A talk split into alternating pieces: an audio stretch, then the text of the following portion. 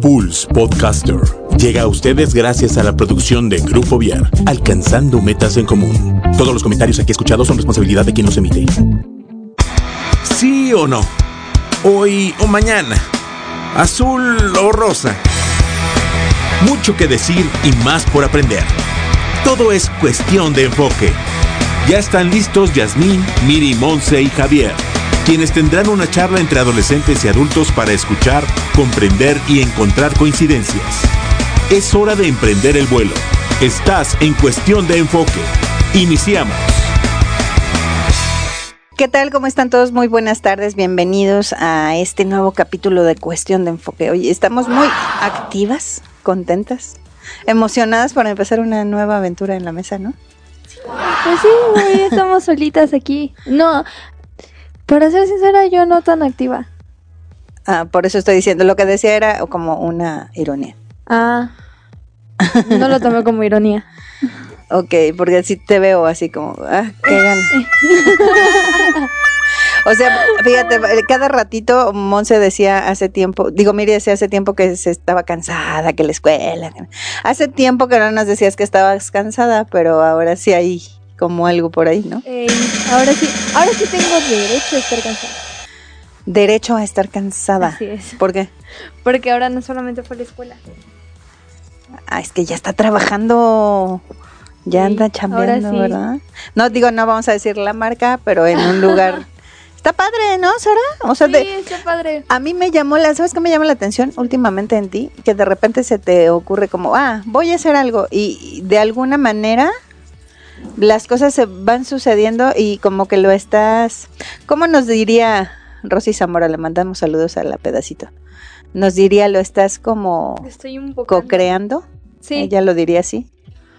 sí, Porque, ay, o sea, o eres muy suertuda o de plano tiene, estás muy enfocada ya en lo que quieres hacer con la vida y, y va sucediendo, ¿no? Pues, Cuéntanos. Yo creo que es más que nada que sí estoy enfocada en lo que quiero hacer en estos momentos. El fin de semana, pues la experiencia que tuve fue muy cansada, pero muy chida. Es que hubo eh, expo. En la expo, expo de vino que hubo aquí en Querétaro, Ajá. pues ahí anduve yo trabajando con uno de los restaurantes y pues por fortuna para mí, Ajá. pues pude conocer al chef y dueño del caserío. Entonces estuve ahí hablando con él, me estuve explicando varias cosas que hace en su restaurante, contando anécdotas, incluso comí gratis comida del caserío. No, pues ahí sí. Qué bien. Dicen, dicen que el lechón del quesería es muy bueno. Pregúntale, Sara, la, la torta de lechón que te comiste. Ay, la torta de lechón es la más es la cosa más deliciosa que he probado en mi vida, igual que los ¿cómo se llama? Los chiles en nogada de ahí son la cosa más deliciosa que pueden existir. Bueno, ya hay que ir a cobrarles el comercial. Exacto, ya fue como mucho vamos a estar hablando aquí. Y luego, luego vamos y les enseñamos que hablamos mucho de ese lugar. De ese lugar. Pero sí estaba rico, ¿no? Sí, o sí estuvo rico. padre la, la expo. ¿Cómo se llamaba? ¿Expo Vinos? Sí, Expo Vinos. Ajá, o sea, había como personas que estaban ahí exponiendo sus sí, catas y así, ¿o qué? Em, pues había varios puestos, no era solo de vinos, había como un- eh, algunos puestos que tenían también quesos de cabra y cosas así. Y pues más que nada eran eh, degustaciones de todos los vinos procedentes de Tequisquiapan, Ezequiel Montes, aquí de Querétaro también. Y pues ahí estaban también, hubo varias ponencias muy interesantes de, de, de, de, de sommeliers Y catadores que pues decían su experiencia, daban algún un cursillo por ahí y pues sí estaba chido. No pude ver mucho porque pues estaba en el restaurante y ahí trabajando, pero pues por lo que pude notar pues sí estaba. consolidándose como esta parte de la cultura este gastronómica Exactamente. este, de Querétaro, pero también esta otra parte eh, que digo que ya tiene tiempo sucediendo de producción de vinos en esta región en particular esta esta parte de Texquiapan, Ezequiel Montes y hacia allá.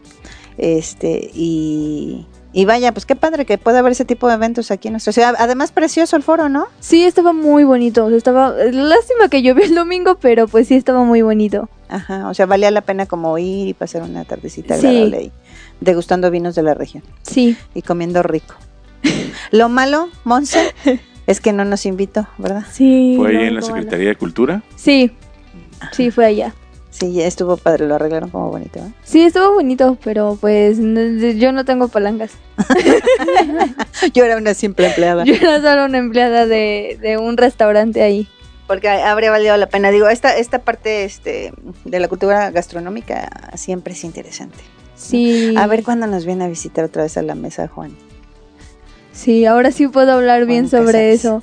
Y pues, a ver cuándo nos acompaña ahí mi maestra, que también es enóloga y sommelier, entonces. Sí, vamos a tener que hacer otra vez un programa sobre enología, porque seguramente vamos a ir ya abriendo un poquito más el panorama. Nosotros eh, que no somos este sapientes de esto, entendiendo un poquito más cómo funciona y todo, porque ah, es una parte de la cultura que sí vale la pena indagar Sí. y conocer. Y no solamente del vino, también de la comida. Claro, sí, claro. Porque he visto últimamente mucho de que están muy enfocados en el vino y luego es como de, sí, el vino muy chido, pero ¿y la comida? ¿Qué pedí? La parte de eh, maridaje se llama. Del maridaje, exactamente. Ay, ya sabes, mírala. Con la viera. Sí, mira, vas avanzando, qué padre Sara. Pues si no supiera yo qué hago ahí. Exacto. Es parte de ir aprendiendo. Exactamente. Pero muy rápido, ¿no? Sí. O sea, estabas apenas hace un par de meses diciéndonos cuáles eran tus sueños guajiros y ahora se están comenzando a cristalizar. Sí, y es raro porque es como de yo lo aprender todo esto y trabajar en lugares así, yo lo visualizaba como en dos, tres años, ya que saliera de la uni. Y pues de empezar a hacerlo ya desde ahorita es como de encontrar las personas indicadas en el momento indicado. Y aprovechar la oportunidad, porque a veces, de pronto también hay por ahí algún que otro chavo que tiene la oportunidad ahí y no la y toma. no la tomas, sí. O sea, estar dispuesto a correr el riesgo de vivir la oportunidad y, y tomarla, ¿no? Pues sí, de hecho la semana pasada que fue la primera vez que fui a trabajar allá al restaurante, eh, ahí tiene tres chicos que están trabajando con ella ahorita y pues todos son egresados de la universidad o están en séptimo semestre. Entonces lo que me llamó a mí la atención fue que dijo, está chiquita y ya quiere empezar. Y fue como de, no estoy tan chiquita. Ujú. Y En pues, comparación de ellos, sí.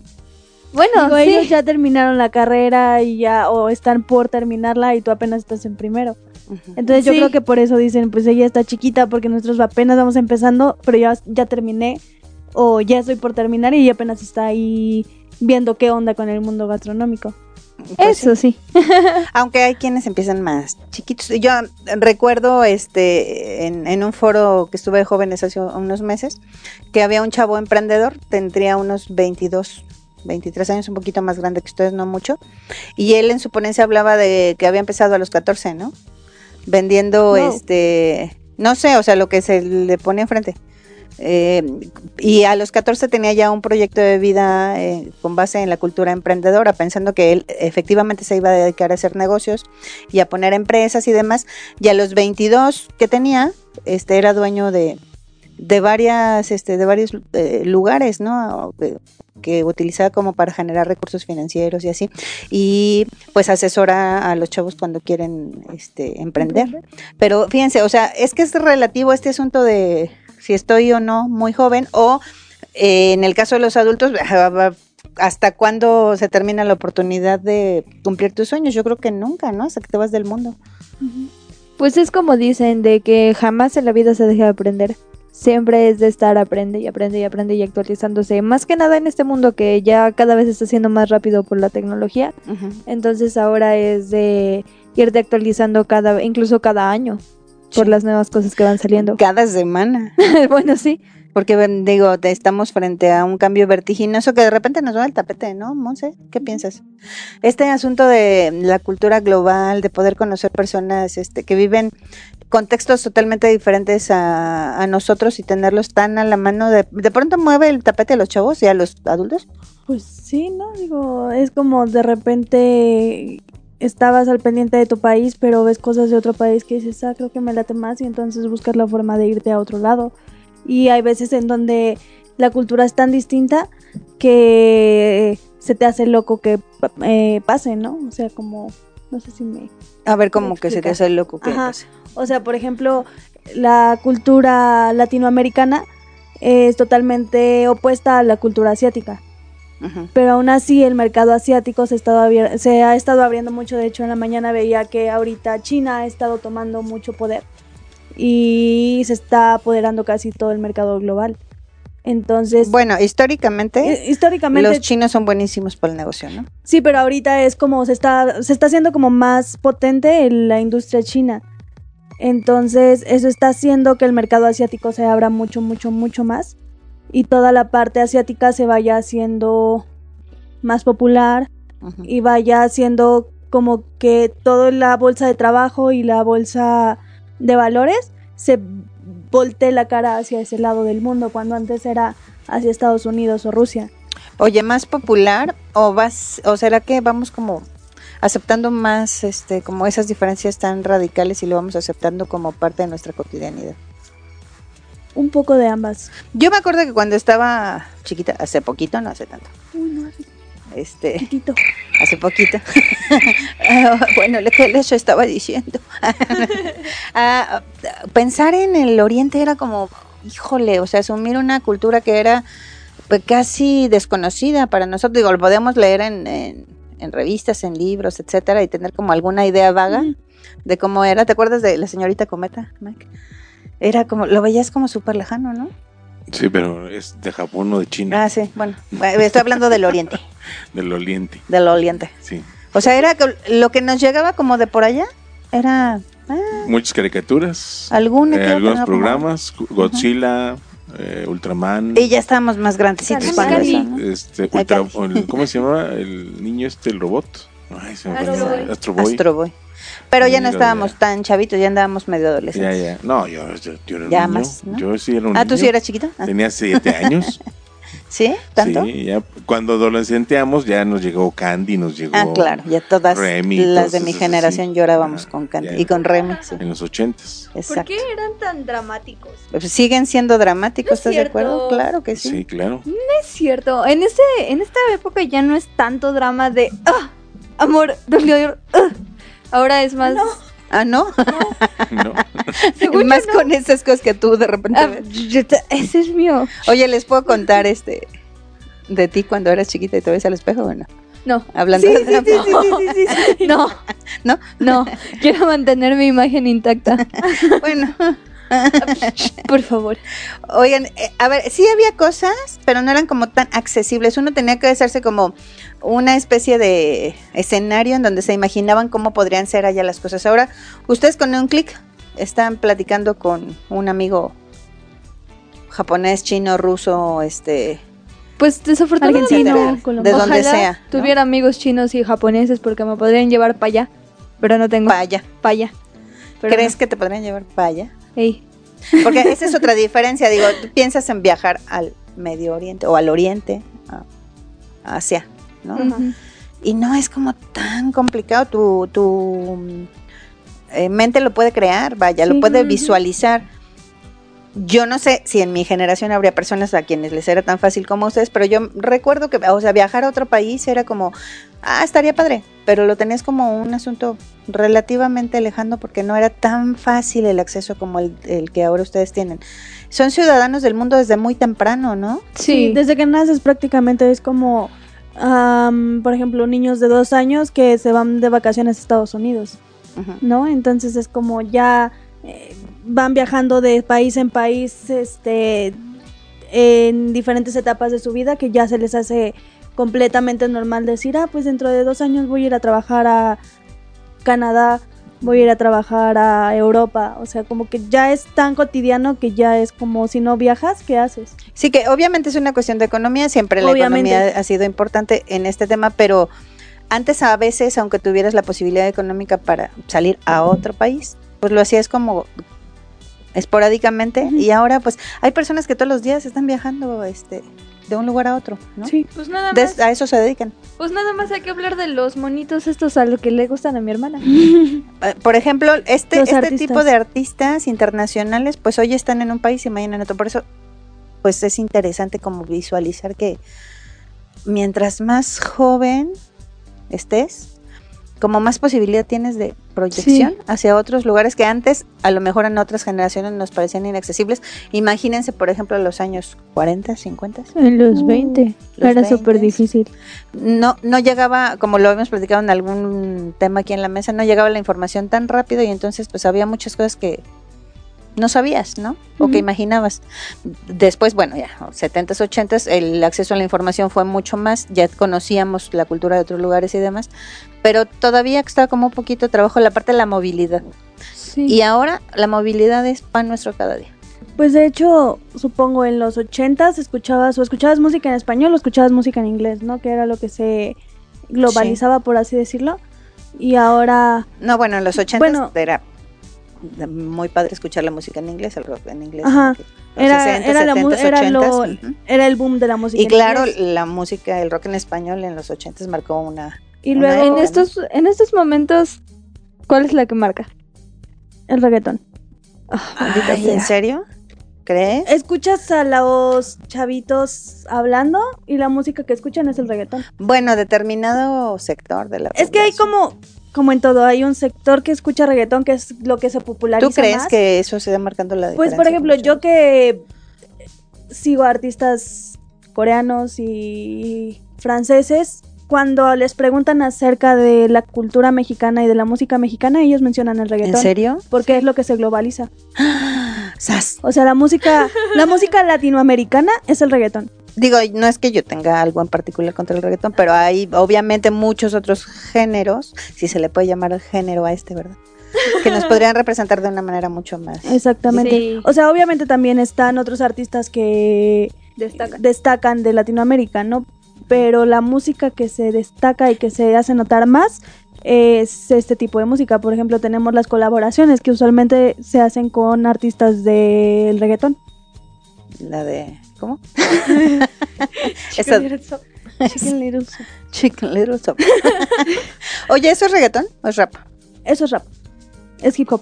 Ah, de hip hecho, la, esa canción es una canción de los ochentas que J-Hop que la compró a la artista original Ajá. y la recreó. No dice nada, Monse. No, no dice nada, eso es lo que me desespera. O sea, todos hablan de esa Ah, y es sí como de- dice chicken li- ¿Cómo? Chicken noodle soup. Ese es el coro y es la parte que le hace pegaji- eh, pe- Pegajosa. pegajosa. Es lo que te hace recordar la canción, porque toda canción tiene que tener ese beat que te haga recordarla, si no la canción no sirve casi Pero ¿para qué quiero recordar una sopa de pollo con Porque refresco? después dentro de la misma canción, obviamente la parte en coreano no la vas a entender, pero si la buscas en subtítulos entiendes lo que le está contando. A ver. Se supone que la música es parte de la expresión humana. No se supone, es Así. Y ah, digo, es un arte maravilloso el asunto musical, ¿no? Este, hemos llegado a una época en la que todo es tan superficial que puedo estar haciendo canciones en las que no entiendo nada, pero las canto porque son pegajosas. Sí. Pero esta canción sí dice cosas. O sea, Sopa de pollo. Defiende a sus artistas con No, dientes pero es que y ver, si, si te no, pones vamos a a analizar, analizarlo o sea, si te pones a analizar esa canción, la primera parte que canta él está hablando de su vida, de cómo empezó en, eh, siendo bailarín callejero en las ciudades de Corea y cómo poco a poco se fue levantando con su grupo. Y está hablando también de la chava, ¿cómo se Y llama? luego Becky G, Becky G, que es este. ella latina. es latina, es mexicana, habla de, eh, bueno, una parte que dice que en donde ella nació nunca creyeron que una mujer iba a sobresalir. Dice que es la mejor dentro Discurso de de su- género. Exacto, habla, ella habla mucho de discurso de género y después dice que se burla de la gente que se burla. Ah, ok, y lo interesante del tema y de la colaboración es que es una chavita latina mexicana que la vecindad en Estados Unidos que ha logrado como ser este sobresaliente en el área que ella maneja, que es ese tipo de música, y un chavo Coreano. coreano que pertenece a una asociación que es muy ah, que tiene un relativo, bueno, mucho éxito. Mucho últimamente. relativo. Este, mucho éxito, que es como de los líderes ahorita este, a nivel de marketing. de marketing y demás. Y entonces, a ver, lo que nos tiene que llamar la atención es esa colaboración entre un chavo y una chava de dos continentes diferentes que hablan idiomas distintos. Exactamente, de hecho el, el boom de la canción, más que de la canción que, re- o sea, realmente es como, yo me, cuando supe cómo se llama la canción que era caldo de pollo, es como de, ya sé. ¿qué iba a decir la canción? Después ya la escuché fue como de, ah, ahora entiendo. Pero lo que hace el boom es que está una chica latina con un chico coreano haciendo una canción. Y que El chico, canción- el chico no habla más que coreano y la chica habla inglés y español. O sea, ni ellos Ni entendían. ellos entendían. O Tuvieron sea, que utilizar el recurso de, de intérprete. del intérprete o de la comunicación no verbal para poder este a conocerse y digo, Así es. este como ahí platicar un poco más, ponerse de acuerdo y demás. A ver. A ver. Vivimos en una época donde hay fácil acceso al conocimiento de otras personas y otras culturas. Ustedes son ciudadanos del mundo, pero al mismo tiempo puedo esperar escuchar una canción que se llame Sopa de Pollo. Así. O sea, eh, Pero vivimos esa canción que ya existía, ¿no? Ajá, ya sé, pero vivimos como en una suerte de superficialidad ante este tipo de relaciones entre Sí. personas. Sí. De hecho, muchas veces es muy superficial todo. ¿Qué hacen los chavos con el asunto de la superficialidad? Porque miren, empezamos abriendo el, el diálogo en la mesa hoy, este, pensando que Sara está pues eh, construyendo consciente o inconsciente o por suerte o como sea, este paso a paso el cumplimiento de sus metas, ¿no? Según yo, para adolescentes, jóvenes y adultos, eso este tiene que ver con saber para dónde voy. Y por otro lado, estamos hablando de esta relativa facilidad que tenemos para establecer contacto con otras personas que están en otros lugares, lo cual me parece genial, ¿no? Pero con base en una relación superficial, donde lo importante nada más es, pues, ah, qué padre que nos juntamos porque somos diferentes y, el- y la parte que nos une, ¿dónde queda? ¿Cómo? Ajá, o sea, ¿qué tenemos en común que nos hace llegar a, a poder compartir? Y no hablo solamente este, de personas de la misma edad, ¿no? Sino incluso entre personas de edades distintas, porque eso le da sentido a nuestra charla en la mesa, que podamos estar eh, ustedes y yo, miembros de generaciones totalmente distintas, con, con características pues diferentes, llegar a un momento de poder entendernos. Y en el caso de que, que damos de la canción, este incluso a- además de, de ni siquiera compartir el idioma, ¿no? Cosas por el estilo. ¿Qué nos une, chicas? ¿Hacia dónde va, va el desarrollo de esta humanidad que parece tan cercana y al mismo tiempo a veces tan, tan Distanciada. lejana, ¿no? Pues es el mismo rollo de la humanidad, por así decirlo. O sea, el ser humano simplemente es. te, te conecta. Y luego de ahí es eh, tus gustos, la forma de pensar que tienes, la forma de ver la vida, el forma, la forma de expresarte. O sea, como que ciertas eh, cosas te van acercando a otra persona y se busca, por ejemplo, romper esta barrera del idioma, ¿no? Que eso eternamente ha sucedido, ¿no? Nos vamos a entender. ¿Cómo le hacemos, Sara? Mm, Para entendernos con personas que a lo mejor no se comunican de la misma manera que nosotros, que no, que no comparten el código común, digamos. ¿Cómo? Ajá, ¿tú tienes amigos que hablen otros idiomas? No. No. Entonces el otro día que defendías a capa y espada las las este amistades vía Ay, pero hablamos el mismo idioma. pero hablan el mismo idioma. Ah, Sí. yo sé de personas que incluso rompen la barrera del idioma y por ejemplo establecen una relación este amorosa y una vive en un país y otro en otro país lejano y luego se juntan y Sí, son felices para una... siempre, como de cuento de hadas.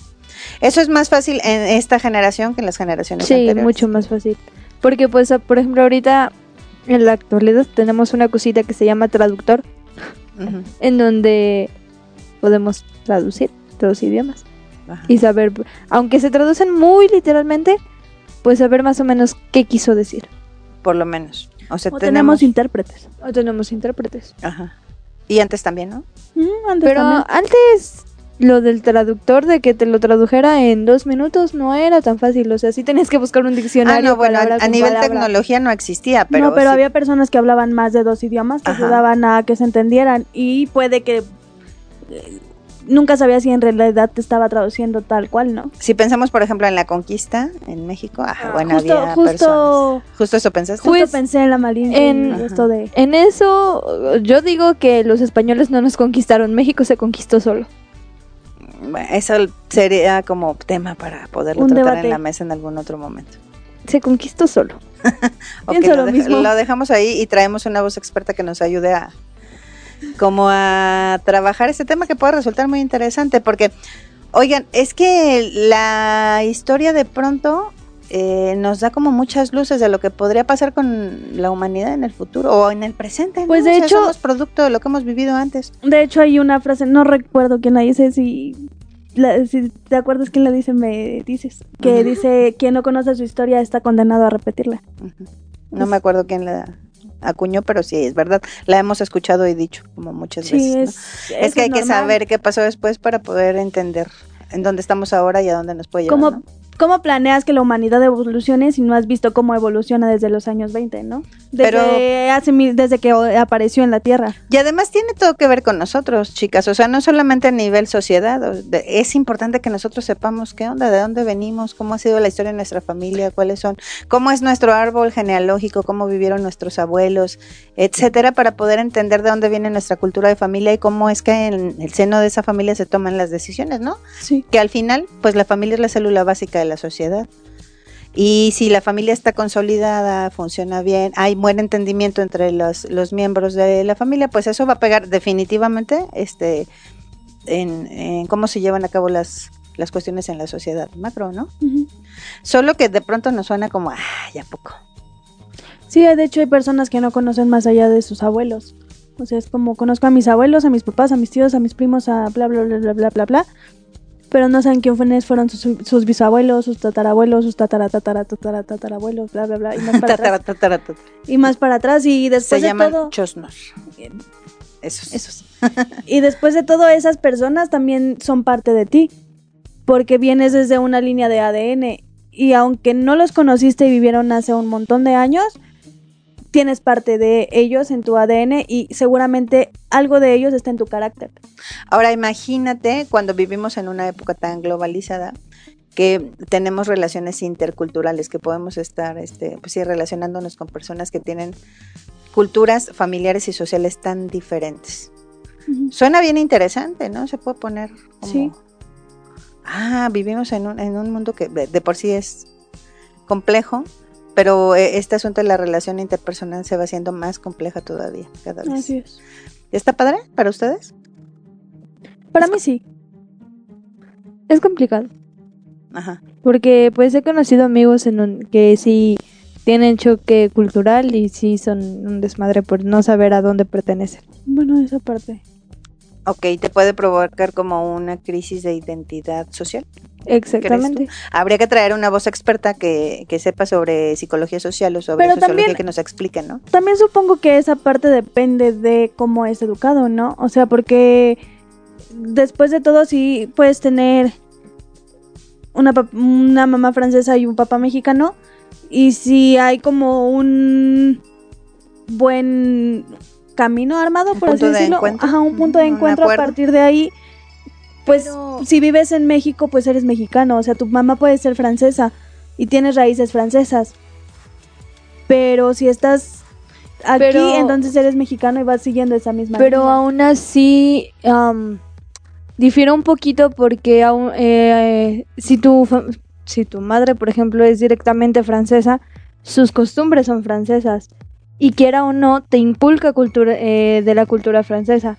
Y por otro lado, tienes a tu padre, que es mexicano, que tiene toda la cultura mexicana, quizá de toda su familia, igual tu madre, toda su familia francesa.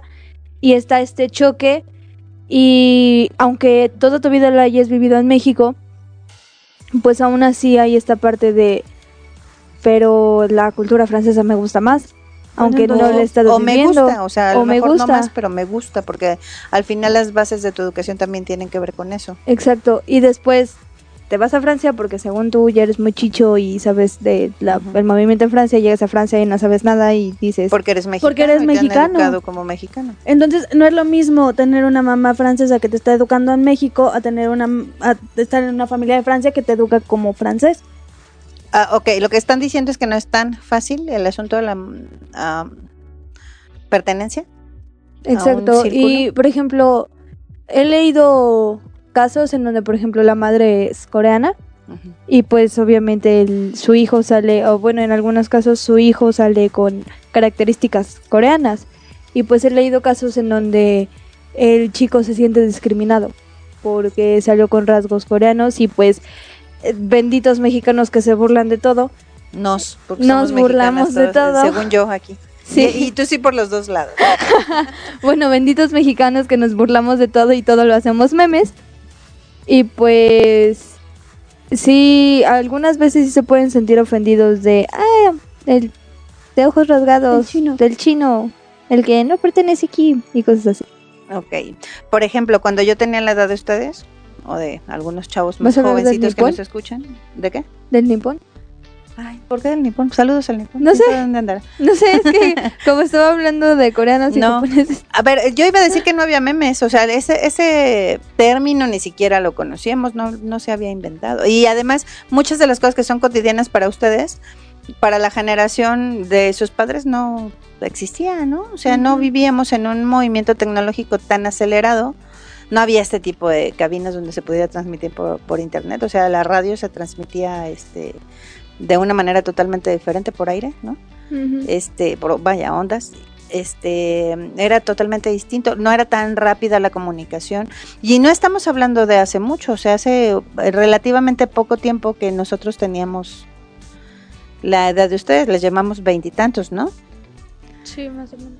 ¿Ustedes creen que en los jóvenes está causando un impacto tanta vorágine, tanta rapidez, tanta tanto hacer este las cosas, ah, eso, relativamente fácil? Cambia una visión en- en la sociedad. Sí, sí cambia, y mucho. O sea, porque por lo mismo de que es tan rápido, quieren la información rápido. O quieren que las cosas se hagan rápido y a su manera. Entonces, pues sí. ¿Ustedes quieren todo rápido? Ah, ¿En serio? Ey. ¿Sí? Ah, bueno, depende, depende. ¿Cómo que? Por ejemplo, las relaciones, Ah, no, ahí sí. no las- soy de las personas De que relaciones no les interpersonales.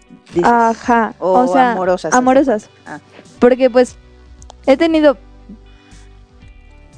Ajá. vatos, Amigos. amigos que en dos días me dicen, oye, me gustas. Y es como de, pero si me acabas de conocer, Ujú. ¿por ¿cómo te voy a gustar si te acabas de conocer? Y O sea, no sabes quién soy, cómo soy, cuál es mi visión de la vida, cómo es mi carácter, etcétera. Y ya, o sea, Y ya me estás diciendo que te gusta. O sea, lo que tienes es una interpretación o una... Se me fue el nombre de esta cosa. perspectiva. Un juicio. No, juicio, no, una idealización de mi persona según lo que te he dicho estos dos días, pero no conoces realmente a la persona que soy. Entonces no puedes decirme en dos días que ya te gusto. O sea, eh, ¿ustedes se fijan como más en la parte física No, yo cuando establecen? No, no digo ustedes, Sara Ah. y Monse. ¿Su generación?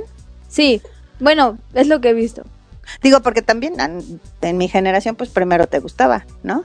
Pero claro que sí, Pues es que siempre, o sea, creo que para el instinto humano te tiene que gustar la persona primero Claro, es una físicamente. es- cuestión esta de química también. ¿no? Exactamente, Pues es sí. como, no, es como, si no te atrae física- físicamente, a lo mejor ni siquiera le vas a hablar. Voy a poner un Porque ejemplo que voy- me ah, bueno, A ver, solo iba a decir que la percepción es lo primero. Exacto. O sea, lo vol- volteas y ves y a ver si te late. Así es. Ah, perdón. Sara. ok, voy a poner un ejemplo que hoy nos dio mi profesor de fundamentos culinarios, que dijo, cuando tú ves un plato bien hecho, te lo comes.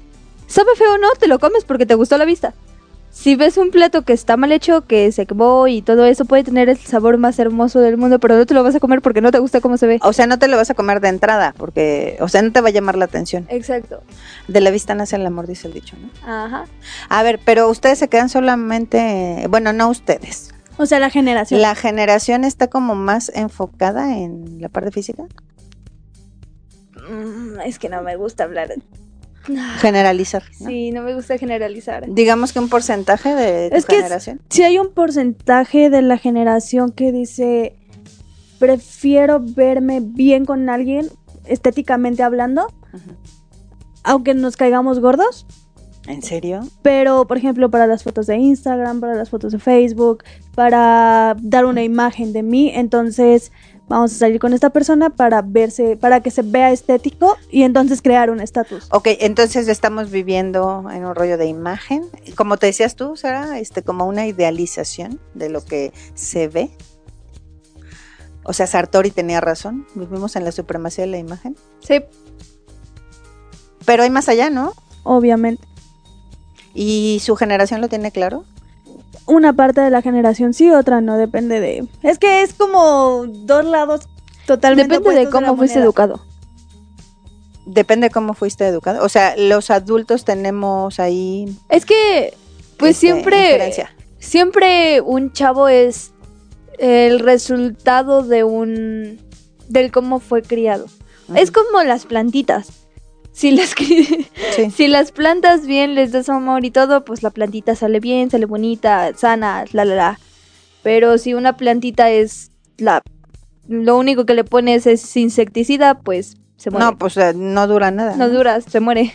O si medio la cuidas y medio, o sea, un día la cuidas, un día no, va a tener plaguita, ¿no? Exacto. Y a veces te, te das cuenta y como que le das una limpiadita. Le das una limpiadita, y la te- medio cuidas un tiempo Te da y luego... como susto que le haya salido plaguita, entonces lo cuidas mucho más y entonces se mejora y luego te vuelves a olvidar. O sea, ¿puede ser que pase eso con los chavos, niños? Sí, Sí, han, o sea, tienen como alguna evidencia, digo, no, no la digan acá, pero hay alguna evidencia, alguien que ustedes conozcan que, que digan, ah, pues es el resultado de, yep. de la manera en que, en que ha ido creciendo y demás. Sí. Oigan, están diciendo entonces que los adultos tenemos este La responsabilidad de Parte que de la- podridos, sí. no, pues no, no necesariamente, No pero necesariamente. ay, cuidado. No necesariamente. Parte de la responsabilidad de cómo las nuevas generaciones están caminando.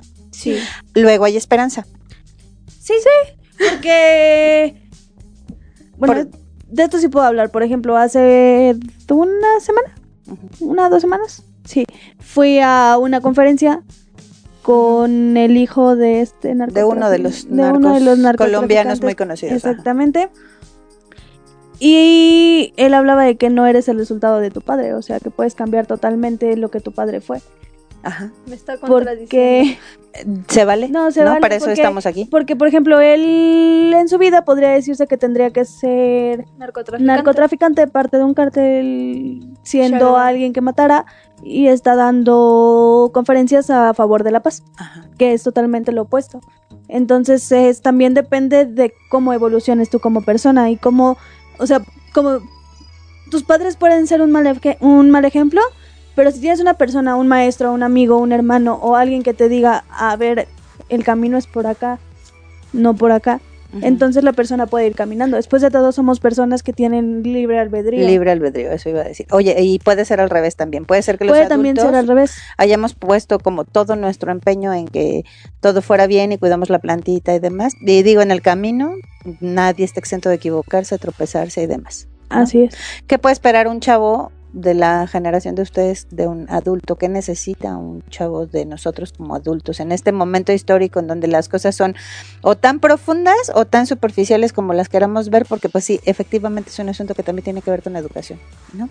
Como lo dijimos en uno de los primeros, uh, hace como un año ya, Ya casi, ya vamos Ya a casi. cumplir un año ahora sí. eh, programas, pues un chavo necesita espacio, pero ser escuchado también. ¿Cómo se hace eso? Porque de pronto los chavos son demandantes, ¿no? Muy. Este, uno cree que va por buen camino, luego resulta que siempre no, y que así no era como me gustaba, y luego ustedes dicen que los adultos este, esperan como demasiado, que hay mucha expectativa y que es difícil cubrirla y demás. Prácticamente, ¿cómo, qué, qué mensaje le podríamos mandar a las, a las generaciones de padres de adolescentes y de jóvenes respecto de cómo ayudar a que ustedes vayan encontrando la mejor versión de sí mismos, construyendo la mejor versión? Y digo, solo ayudar, porque si bien educar es una responsabilidad en los primeros años de la vida este, por parte de los adultos en una familia, ya de cierta edad en adelante se va convirtiendo efectivamente, Monse, en un asunto de convicción, de desarrollo personal y de, de- de libre albedrío. ¿Qué podemos hacer para aportar a la vida de los chavos? Una sola frase. Aprieta pero no ahorques. Así, literalmente es deja que se equivoque porque de las de la equivocación aprendes. Aprendes más equivocándote que teniendo éxito. Si solo tienes éxito, te acostumbras a eso y te vuelves una persona un poco egocéntrica y crees que todo te va a salir bien y cuando te equivocas entonces no vas a saber salir de esa equivocación, Porque no desarrollas Porque como no esta desarrollas- posibilidad de, de de la frustración y entonces te frustras más y pues hay problemas ahí. Entonces es deja que se equivoque, deja que viva la vida y si te equivo si comete un error que tú cometiste puedes ayudarlo, pero no le des la respuesta a todo, Y eso aplica desde que son chiquitititos, ¿no? desde que son bebés. Es que hay, ha habido muchas imágenes que he visto donde dice, ¿por qué decirle a un, a- por qué decirle a alguien que regaña a un niño, no, déjalo, es un niño? En lugar de eso, lo que se debe de hacer es sí regañar al niño para que aprenda. Orientarlo, Sí. decirle por dónde es. O sea, el camino y dejarlo que lo camine y nada más hay que estar como observando Sí. que vaya de manera adecuada. O sea, Sin intervenir directamente. obviamente el niño le, le va a gritar, es un tonto, ¿cómo haces eso? O sea, no. es Estás como- mal y no vas a triunfar en la vida. No, porque si no lo truncas y pobrecito niño. El lenguaje crea realidad. Exacto. Es decirle, hiciste mal esto por esto, esto y esto, puedes irte de este lado. O sea, tratar a un niño como un adulto siendo niño. Tratar a un niño a su nivel. A su nivel, o sea, Depende obviamente, pero déjalo tomar, de, o sea, Déjale Deja tomar, tomar decisiones, decisiones. desde niño, desde pequeño. Dale oportunidad de tomar. Como se acuerdan cuando vino Ceci con el montoncito Durán, Sí. que nos decía es que eh, les doy opciones y ellos eligen la opción que les parece mejor y como ellos están eligiendo se comprometen y pues los resultados ahí están, ¿no? Pues sí. Saludos al montoncito Durán. es que es eso, es tu niño quiere jugar fútbol, déjalo que vaya a jugar fútbol. Que se aburrió para que elijas fútbol. Y luego, eh, no, pues es que quiero hacer esto. A ver, prueba eso. O sea, estás diciendo no tomar las decisiones por él, Exactamente. no le construyas todo el camino, dale como partecitas y dale chance de que camine a otra parte y que- Exactamente. Porque si no podemos caer en esto de que el niño cumpla el sueño frustrado del papá. sí, tendríamos que traer una voz experta también que nos lo explique, ¿no? Sí, claro, para que nos explique como con fundamentos esto que estamos diciendo. Pero me parece interesante la, la postura, porque digo, quizá cuando llegue el momento de la adolescencia, ahí es donde todo es más evidente, ¿no? Pues creo que la parte de la evidencia de que los niños se pongan frikis y así en esa parte es resultado de cómo fue su niñez, En parte. en ¿no? parte. Porque entonces siente como ya es más grande. De hecho, ahorita leí hace unos días que decía, tienes 19, para los adultos eres un niño y para los niños eres un adulto. Entonces es como justamente esta etapa de en donde estoy. Pero además, fíjate, tienes 16, 17, 18 y estás tomando decisiones fundamentales para tu vida. Así es. ¿no? Estás eligiendo el camino por el que vas a andar cuando por otro lado, pues eh, todas las motivaciones alrededor alrededor tuyo pueden enfocarte a haz lo que esté más fácil, ¿no? Lo que sea más rápido, como Lo ustedes rápido. decían hace rato. Sin embargo, es súper importante de- detenerse a pensar que efectivamente esas decisiones que se están tomando en este momento de la vida, en la este ya la adolescencia tendiente hacia la juventud, eh, son fundamentales para el resto de, del tiempo que te toca estar por aquí, ¿no? Sí. Habría que reflexionarle. Ahora, te- tengo otra pregunta. Aquí hablamos siempre como de la visión de ustedes hacia los adultos, pero hay una generación detrás de ustedes que ya viene empujando, ¿no? ¿Qué le están dejando como legado, de alguna manera podríamos decirlo así? Esta generación de ustedes, generación Z, ¿no? Centennials, a la generación que sigue. ¿Cuál es la pauta, la pauta a seguir? ¿Lo tienen consciente? Que hay otros chavitos detrás de ustedes que van siguiendo también su, Que van siguiendo los pasos. Pues de hecho son los primos, los hermanitos, los... Por ejemplo. Así, los más pequeños de la familia ahora, Pues, ¿no? Porque están de acuerdo que cuando ellos sean adolescentes, ustedes ya van a estar como en esta otra posición de En mirar desde 20s. la vida adulta, joven. Sí. Pues en mi caso, las veces que veo a mis primos pequeños, las veces que puedo hablar con mis primos pequeños, porque pues No son muchos. soy, no son muchos y yo no soy tan apegada. Este, pues, por ejemplo, con el que más estoy es con Carlitos. Y Él ya pues, está. él ya está Ella es grandecito, pero puberto. pues la, cuando yo he hablado con él, sí le he llegado a dar consejos de mi chavo, no seas tan ególatra, espérate tantito, no te subas al banquito, la vida no es así. Pero está aprendiendo apenas, está ¿no? Apenas va mirando. Pero pues, por mi parte, hablando de mí, pues sí trato de enseñar a los pequeños a decirles el mundo no es fácil, tienes muchos riesgos, amárrate porque está difícil en algunas partes del camino. ¿Ustedes creen que sean como figuras de autoridad para esos chavitos que van en este Sí, ya sí. empezando a crecer y a mirar de otra manera distinta? Estoy tan segura de eso que no me sorprendió la vez en donde estábamos hablando y nos dijiste, ustedes eran figuras de autoridad para los chicos que estaban en sexto de primaria mientras ustedes estaban en tercero de secundaria. Ajá. Y que ahorita ellos ya son tercero de secundaria. No, pues ellos están en la prepa. Por ejemplo, en ese caso Los que están en específico, sexto. si tú ya estás en, en universidad, cuando ellos estaban en sexto, pues ya están en preparatoria. O sea, obviamente ese es el asunto generacional. Vamos como creciendo, vamos caminando juntos y de pronto nos toca una etapa y luego la siguiente. Creo que aquí lo importante y podremos como empezar a cerrar la mesa hoy este, con esta reflexión es que eh, hay que ser conscientes, ¿no? Del momento en que nos va tocando vivir y cómo vamos efectivamente sembrando este para nuestro futuro, construyendo lo mejor que podamos la vida, tratando de, de ir caminando en la construcción de esa mejor versión, este, consciente en el mejor de los casos, pero también eso mismo va influyendo en, en las personas que vienen detrás, en los que son más pequeños, en los que están como a la expectativa de qué hacer, en los que van aprendiendo. Y todos al final terminamos enseñándonos y aprendiendo unos de otros, ¿no? Sí, va a sonar algo raro, pero siento que ahorita lo que la sociedad le está dejando a los chicos es una guerra entre las ideologías, lo del medio ambiente y todo eso. O sea, como que lo que yo he visto es que muchos están en en una lucha constante de lo que hay en el mundo. ¿De qué hago? ¿Para ¿De dónde hago? voy? Este, ¿Qué Mm, decisiones tomo? ¿Qué hago? ¿A dónde voy? ¿Cuál es mi ideología? ¿Y qué es lo que tengo que hacer y qué está bien y qué está mal según lo que nuestra generación está tomando? Entonces, pues sí es un poquito una guerra ideológica acerca crisis? una crisis ideológica acerca de todo lo que está pasando mundialmente. Pues hay marchas casi todos los días. Sí, Que decían el otro día que bueno, tenía en parte una razón de ser interesante, pero no Sí. solo puede ser eso, ¿no? Tendría que haber un argumento de fondo Pero- para todo lo que pedimos. pues más allá de las marchas, ser conscientes de que em, no tenemos que ser agresivos con lo que se está pidiendo, porque no necesitas agresividad o hacer daño a otras personas si quieres lograr lo que lo que tú crees que está bien. Y creo que las marchas eh, pueden funcionar siempre y cuando sean marchas pacíficas y no te metas con otra persona y no te metas con las cosas que hay en tu país. Hay que pensar bien lo que estamos Exacto. solicitando, lo que queremos, hacia dónde queremos ir y tener siempre un argumento con base en la ética, Exactamente. donde busquemos el bien para todos. Bien para mí, pero bien también para los demás, ¿no? Chicas, qué rápido se pasó el tiempo, ¿no? Sí. ¿Verdad? Chale. ¿Cómo podríamos cerrar hoy este, la, la mesa de cuestión de enfoque? ¿Qué, qué es importante que podamos hacer tanto jóvenes como adultos para ir caminando hacia la construcción de una mejor sociedad, de un mejor entorno para todos, a pesar de lo que pareciera alrededor? Pues ser consciente de tu persona y de la de los demás y también de lo que está pasando mundialmente. Como dice el dicho, siembras lo que cosechas.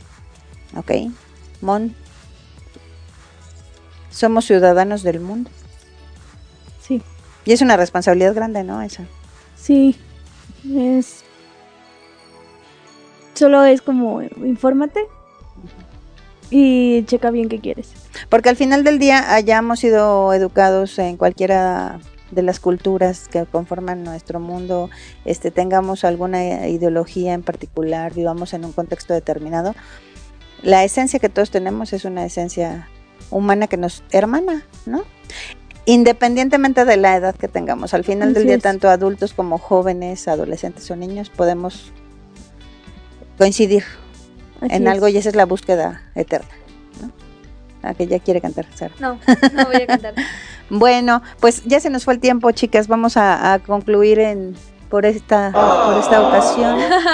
Se puso interesante la plática. Miren qué buen pretexto para platicar aquí en el micrófono. ¿no? Sí, se puso muy interesante. Vamos a pensarle, ¿no? Como la próxima semana qué podemos hacer para contribuir desde nuestra generación para que las cosas vayan siendo pues un poquito mejores en esta sociedad en la que nos ha costado, tocado vivir, que pareciera que está en constante cambio, en constante evolución, y es así, ¿no? Pero también es como una gran oportunidad de aprendizaje para todos. Gracias, chicas. Así es. A usted. Nos... ya me habla de usted. me. Muchas gracias. Pues aquí nos escuchamos la, la próxima ocasión, ¿no? Vamos el a, próximo capítulo. vamos a seguir platicando sobre estos temas trascendentales para los jóvenes, los adolescentes y los adultos. Les tenemos noticias pronto. Hasta la próxima, soy Yasmina Aguirre Saraí Terrazas. Monse Terrazas. y esto es Cuestión, Cuestión de de enfoque. Enfoque. Por aquí nos escuchamos próximamente. Un abrazo, que estén muy bien. Vivir es increíble. Nunca dejamos de aprender. Con distintas visiones y perspectivas, esto fue Cuestión de Enfoque. Escúchanos los lunes a las 6 de la tarde por Pulse Radio. Conecta Distinto.